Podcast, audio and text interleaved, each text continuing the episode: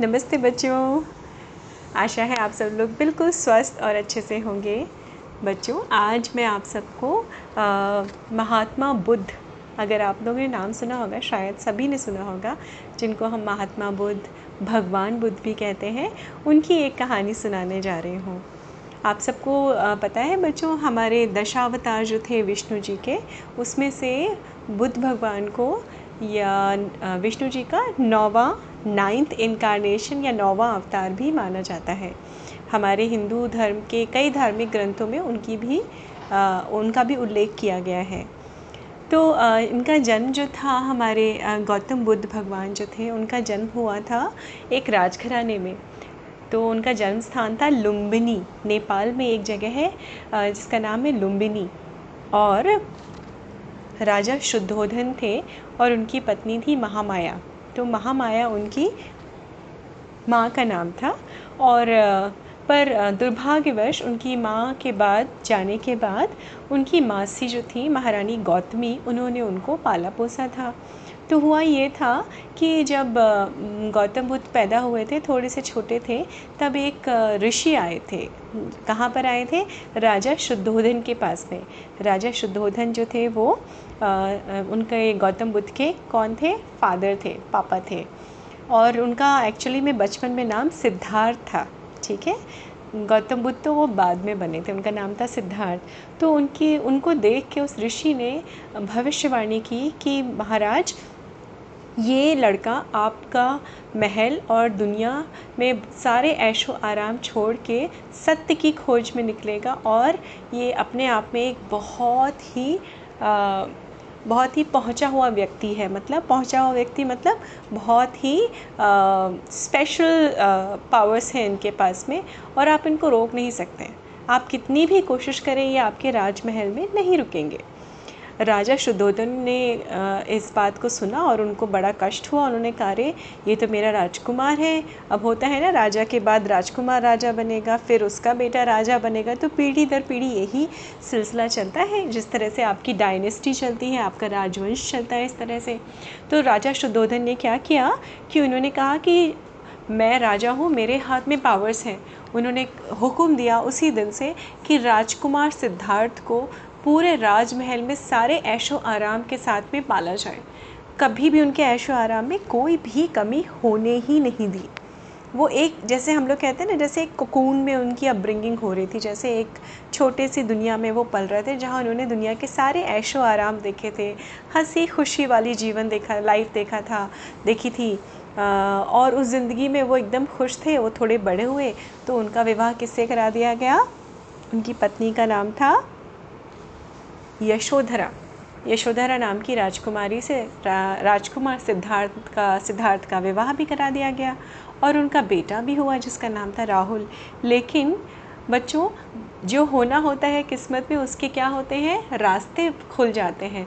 तो ऐसे ही एक दिन राजकुमार सिद्धार्थ वो रास्ते में कहीं जा रहे थे तो उन्होंने एक वृद्ध प्राणी को देखा वृद्ध आदमी को देखा।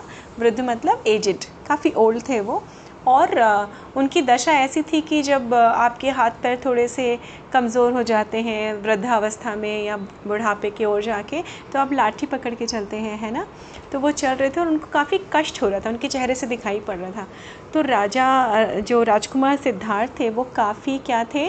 सेंसिटिव थे, संवेदनशील थे। उन्होंने ये देख के प्रश्न किया। अब वहीं पे अपनी डोली रुकवाई और उन्होंने प्रश्न किया कि ये कौन है व्यक्ति और इसको क्या कष्ट है? तो उनके जो साथ में सिपाही थे, उन्होंने कहा राजकुमार, ये तो बहुत नेचुरल सा प्रोसेस है, ये तो वृद्धावस्था है। ये वृद्धावस्था के कारण दुखी है और ये थोड़ा गरीब भी है, इसके पास पैसे कम हैं। उनको ये बात उनके दिमाग में बैठ गई और उन्होंने कहा, अगर मेरा प्राणी के रूप में या इंसान के रूप में जन्म हुआ है तो मुझे अपना सच ढूँढने के लिए क्या करना है? सब कुछ छोड़ के सच का मार्ग तलाश करने के लिए जाना है कि दुनिया में क्यों है, दुख, तकलीफ़ लोगों में क्यों है और हम इससे कैसे छुटकारा पा सकते हैं? ये सवाल उनको बहुत ज़्यादा क्या करने लगे थे? कचोटने लगे थे या बहुत ज़्यादा परेशान करने लगे थे। इन सवालों से परेशान होकर क्योंकि उन्होंने कभी अपने जीवन में जब तक वो बड़े हुए थे, उन्होंने कभी कोई कष्ट नहीं देखा था। पहली बार उन्होंने एक आदमी को जब इतने कष्टों में देखा तो वो बर्दाश्त नहीं कर पा रहे थे। उनको लग रहा था कि मैं कौन सी दुनिया में जी रहा था, और ये दुनिया तो बाहर वाली बिल्कुल अलग है। तो बहरहाल वो एक खोज में निकल गए, और उन्होंने रात में ही अपने महल में अपने राजकुमार राहुल को सोता हुआ छोड़ के और अपनी पत्नी को सोता यशोधरा को सोता हुआ छोड़ के वो वहाँ से बाहर चले गए थे। और वो सत्य की खोज में गली गली शहर शहर गाँव गाँव भटकते रहे भटकते रहे भटकते रहे और इन द प्रोसेस फिर गया। आप सबको पता होगा, गया है बोध गया, जो इस समय प्रेजेंटली बिहार में, राज्य में पड़ता है। वहाँ पे एक उनको बोधि वृक्ष कहा जाता है बैनियन ट्री उसके नीचे उनको ज्ञान की प्राप्ति हुई। उनकी ज्ञान की प्राप्ति हुई और वो किस मार्ग पे चलते थे? हमेशा अहिंसा के मार्ग पे, बच्चों। तो उनका ज़ोर होता था गायत्री मंत्र की तरफ़ और अग्निहोत्रम, एक प्रोसेस होता है जो हवन करते हैं हम ना उसकी तरफ़। तो ये भी एक हिंदू धर्म का ही ब्रांच है बुद्धिज़्म आप ये कह लीजिए। बहरहाल, ऐसे ही तो बुद्ध भगवान धीरे धीरे लोगों को पसंद भी आने लगे थे और कई लोग जो हैं उनको नापसंद भी करते थे। उनको समझ में नहीं आता था कि बुद्ध भगवान से इतना क्यों कोई लोग प्यार करते हैं, का होगा कहीं का, बुद्ध होगा, जो भी होगा।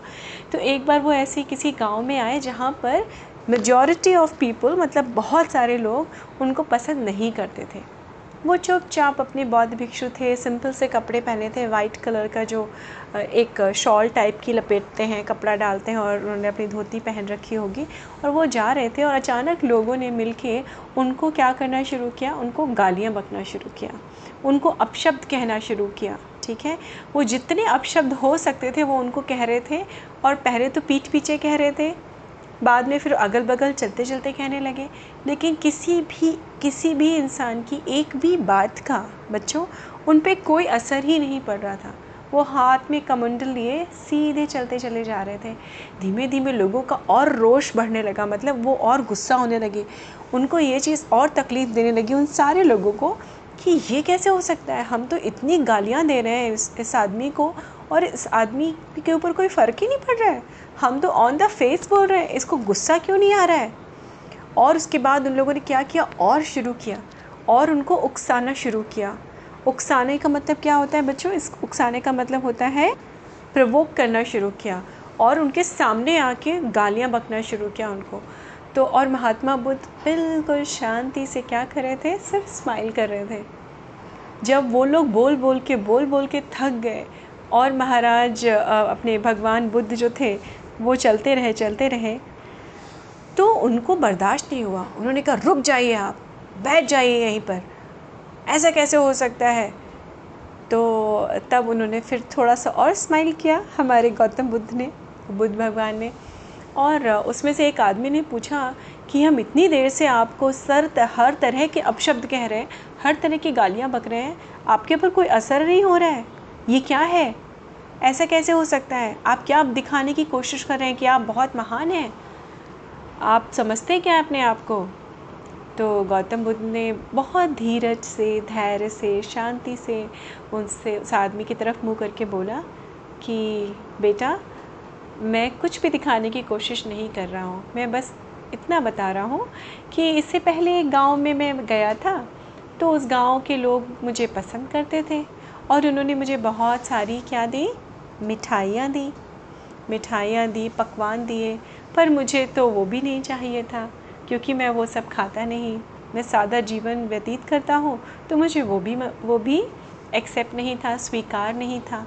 तो मैंने जब उसको अस्वीकार अस्वीकार कर दिया तो आप लोग बताइए उन्होंने उस मिठाइयों का और फलों का और सब जो चीज़ मेरे लिए लेके आए थे, भेंट, उसका क्या किया होगा? तो उसमें से एक आदमी बोला, किया क्या होगा? आपस में मिल बांट के खा लिया होगा? तो भगवान बुद्ध फिर हल्की सी मुस्कान के साथ बोले, जी हाँ। तो जिस तरह से मैंने वो मिठाई और पकवान नहीं लिए, वो अस्वीकार किए, उसी तरह से मैं आपके ये सारे अपशब्द और गालियाँ जो आप मुझे दे रहे थे, ये भी मैं अस्वीकार कर चुका हूँ। अब ये सब आपस में आप लोग मिल बांट के देख लीजिए इसका क्या करना है। और ये कहते ही वो फिर से मुस्कुराने लगे। उन, उनकी इस बात का सब पे बहुत गहरा असर हुआ। तब उनको भगवान बुद्ध की क्षमताओं के बारे में, उनकी महत्वपूर्णता के बारे में पता चला। और वो सारे के सारे भगवान के आगे साष्टांग दंडवत करके लेट गए। उन्होंने कहा, महाराज, भगवान, हमसे बहुत गलती हो गई। हमें शायद नरक में भी जगह नहीं मिलेगी। इतना घोर पाप हमसे हो गया। हम आपको बिना जाने, बिना समझे ही आपसे क्या करते रहे? घृणा करते रहे। आपको इतने अपशब्द बोले। लेकिन आपने हमसे कुछ भी नहीं कहा। आपसे ज़्यादा महान कोई नहीं हो सकता है। भगवान, आप हमें अपनी शरण में ले लीजिए। हमें ज्ञान दीजिए। हमें भी ज्ञान चाहिए जीवन में, ताकि हम थोड़ा सा ऊपर उठ सकें। महात्मा बुद्ध ने मुस्कुरा के उन सबको आशीर्वाद दिया, और तब से वो क्या हो गए? वो भी भगवान बुद्ध के, महात्मा बुद्ध के अनुयायी हो गए। मतलब उनके फॉलोअर बन गए। और उन्हीं की दी हुई नीतियों पे, उन्हीं के दिए हुए विचारों को पालन करने लगे, का पालन करने लगे और अच्छी सी ज़िंदगी बिताने लगे बच्चों। तो महात्मा बुद्ध की जीवनी और उनकी उपदेश आज भी फ़ेमस है। आज भी बहुत सारे देशों में, हमारे इंडिया में भी बहुत सारे लोग महात्मा बुद्ध की चीज़ों का, के उपदेशों का अनुसरण करते हैं, उनको फॉलो करते हैं और एक खूबसूरत और अच्छी ज़िंदगी जीते हैं। तो ये थे महात्मा बुद्ध की सिंप्लिसिटी और सिंप्लिसिटी में उनकी पावर जिससे उन्होंने दुश्मन को भी क्या किया था? प्यार दे के अपना बना लिया था। ठीक है बच्चों? तो हम सब भी ऐसे ही कोशिश करते रहें। ठीक है? प्यार देते रहिए, प्यार पाते रहिए, हमेशा खुश रहिए। नमस्ते बच्चों। फिर मिलती हूँ आपसे अगली कहानी में।